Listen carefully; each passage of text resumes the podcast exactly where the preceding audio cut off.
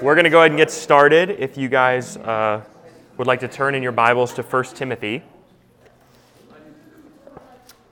we will be 1 Timothy chapter 2.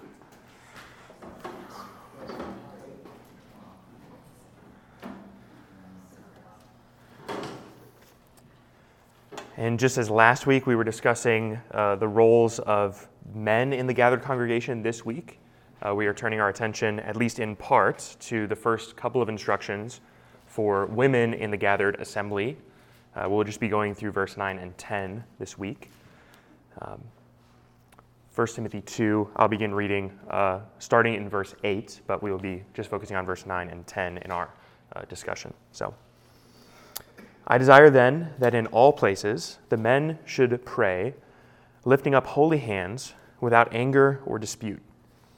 Similarly, the women should also adorn themselves in respectable apparel, with modesty and self control, not with braided hair or gold or pearls or costly dress, but with what is proper for women who profess godliness, with good works. So, this week, uh, we are just going to be focusing on those first couple of verses. Uh, you'll notice that the discourse and instruction actually goes through verse 15. Um, but given uh, all of the implications from verse 12 to 15, I think it's fitting that we spend a number of weeks just going through uh, those verses in turn, uh, taking probably several angles to look at how can you interpret these verses, what are the various views of going at verses 12 through 15. Uh, but we will stave that off for next week, and I, I'm going to ask that you, at least for our discussion and for our thinking on this topic, punt that to next week and the following weeks, and I promise you, we will give it as much time as it requires uh, in order to resolve whatever we can in those verses. But for this week, uh, verses 9 and 10, we will be looking at the issue of modesty, um, and particularly what, what is a biblical picture of modesty and dress. So, we spoke last week briefly about the simple and plain uh, understanding of the text is that Paul is not giving instructions to men and women kind of as like two equal people in the same boat who all struggle with the same things, who have the same temptations. Uh, he, he gives first instructions to men, and then he pivots and gives instructions to women. Now, this is, this is something that's important for us to recognize because in our culture, men and women have been blurred to the point where there's not really a distinction anymore, where whatever a woman struggles with, a man can equally struggle with, and similarly, whatever a man struggles with, a woman could equally struggle with. Uh, that's just simply not true. Men have different kinds of things that they face in terms of temptation than women do. And so the instructions that Paul gave us uh, last week that we looked at, they're particularly aimed at men, right? He talks about lifting up holy hands in a way that does not cause anger or dispute. So men will have a temptation to quarrel, to self promote, or to be hypocritical in their worship in a way that women might not be tempted to in their gathered assembly. Uh, one way you can think about this is men, when they boast, they're going to tend to boast in their activities and their actions and their accomplishments in a way that women will not be tempted to boast. But there are temptations that women will face, and those temptations will come out in the gathered assembly. And so Paul similarly warns women about their unique temptations and also how they ought to address those temptations and what is fitting of a godly woman who faces those kinds of, uh, those kinds of issues. So in verse 9, you'll notice the transitional word. Uh, in the ESV, it says likewise. You could say similarly or also or just like my instruction to the men, it is also fitting that women should adorn themselves uh, in respectable apparel. Now, he's going to go on to define what that means, but uh, one way you can think about this, Paul's kind of setting up a parallel. Men are to pursue adornment with holy hands, women are to pursue adornment with respectable apparel, and if you go to the kind of conclusion of his argument, with good works. That's the end of verse 10. Now he's going to carefully define for us, let's say, all of the ways that that plays itself out in culture. And there's, there's a bunch of things that we have to unpack here because he's making references to various cultural features that are on the ground in uh, his context in 1 Timothy. So he, you'll notice that he says women should adorn themselves in respectable apparel, with modesty, with self control.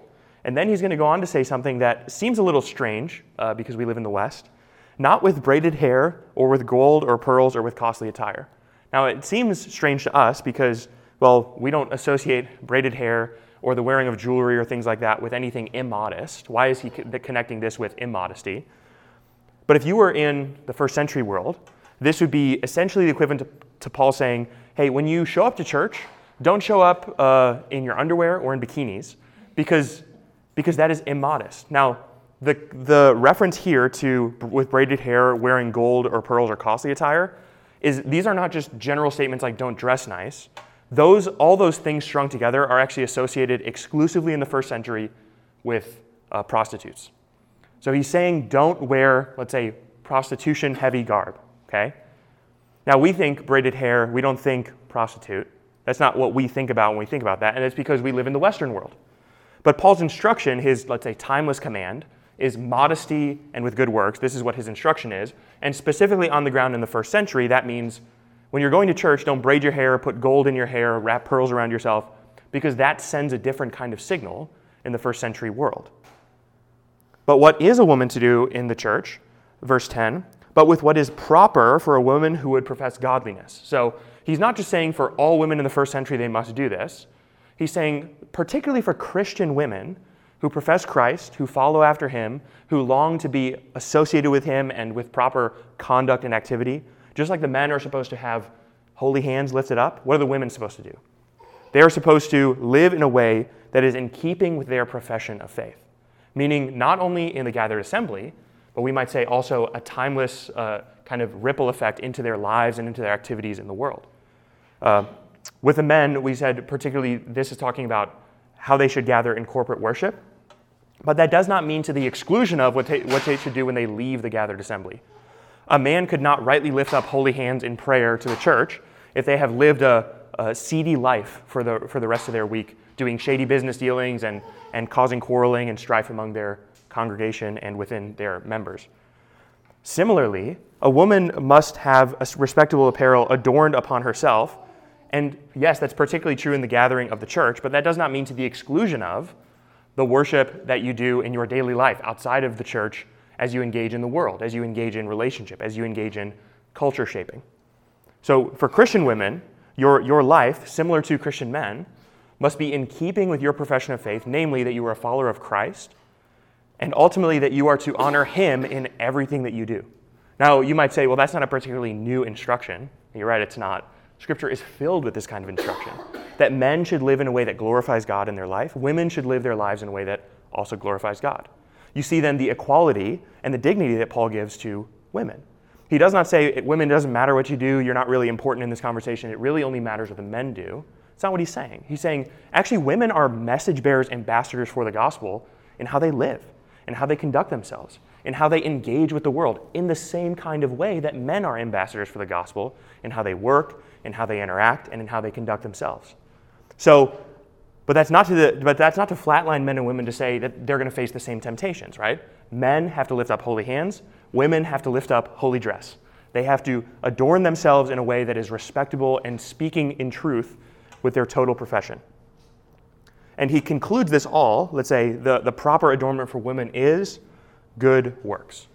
Now, if you'll flip with me for a moment to 1 Peter chapter 3, you'll see a very similar kind of instruction given. This is found in 1 Peter chapter 3 and verse 3. And I'll read the, uh, the whole section starting in verse 1 because it's a similar series of instructions.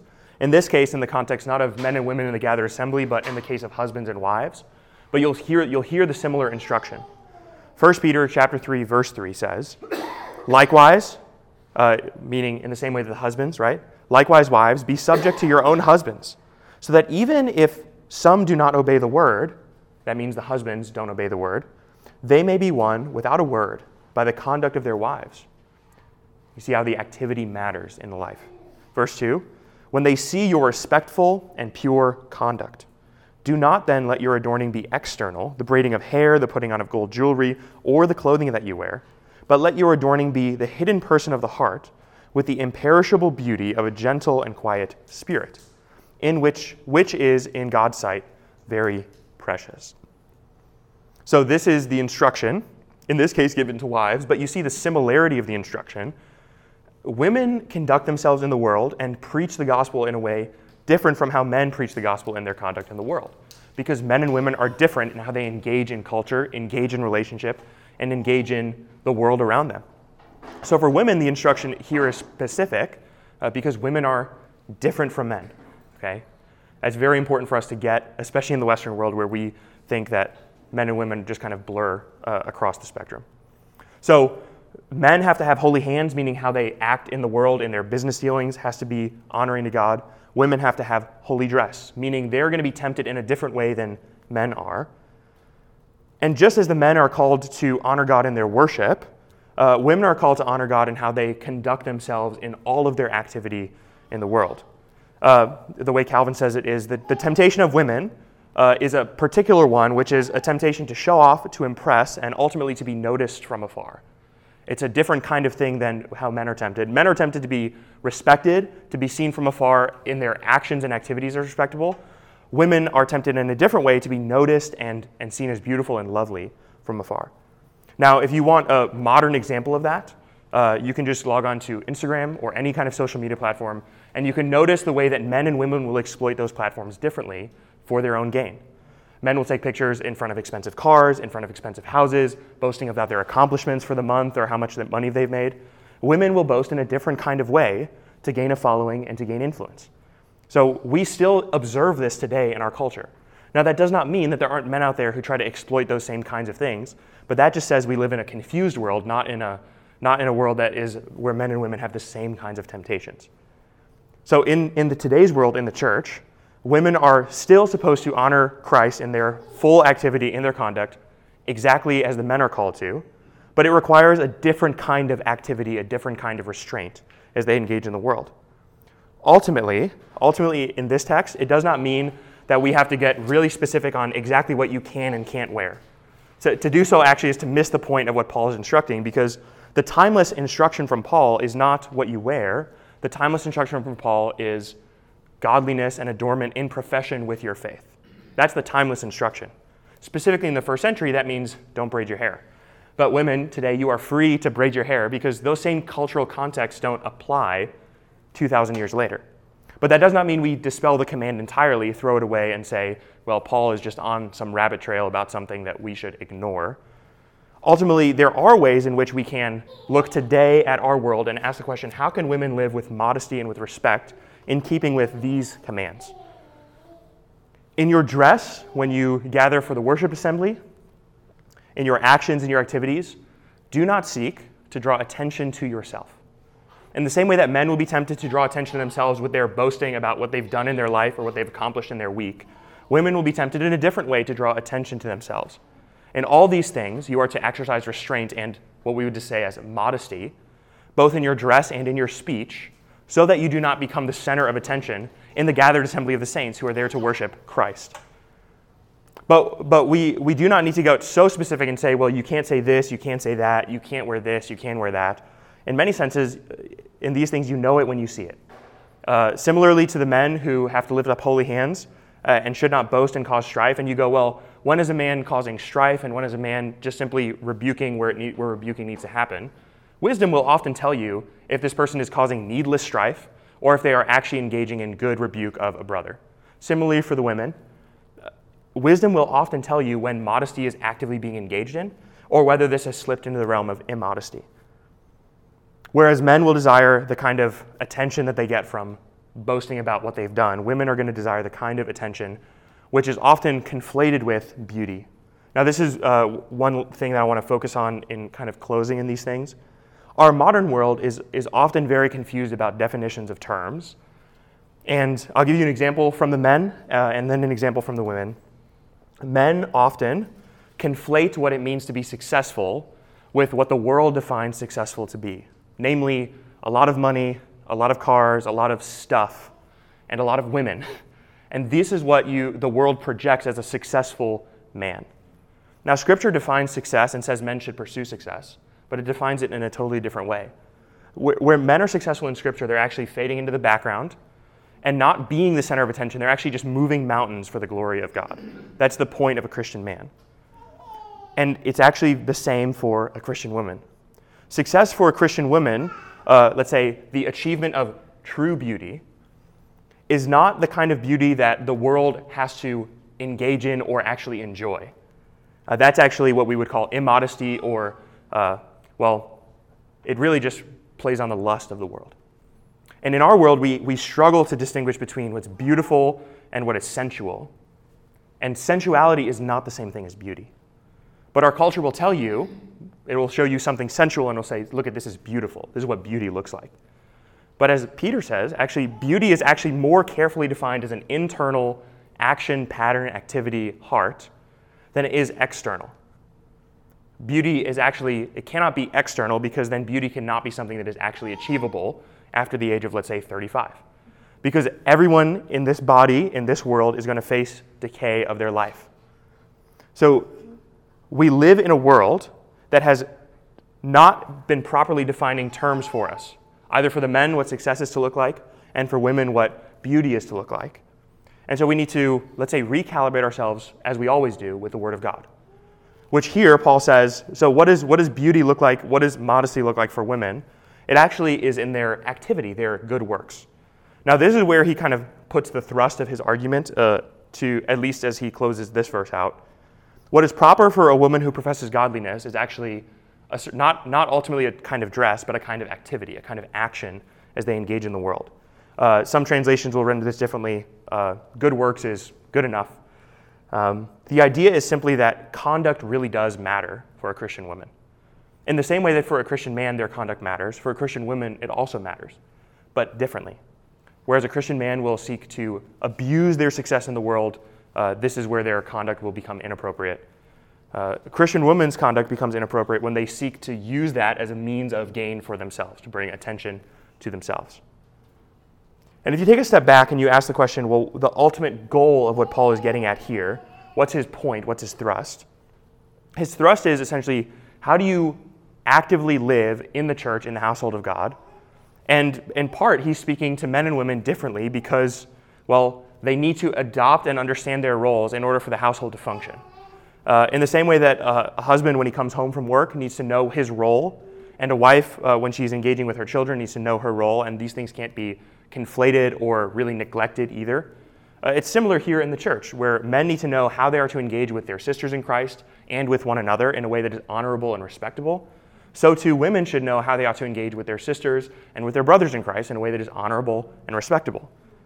And those instructions happen to be different for the purpose of the same end, which is a household that functions, or we could say a church that functions, or a church that is effective in its mission to the world.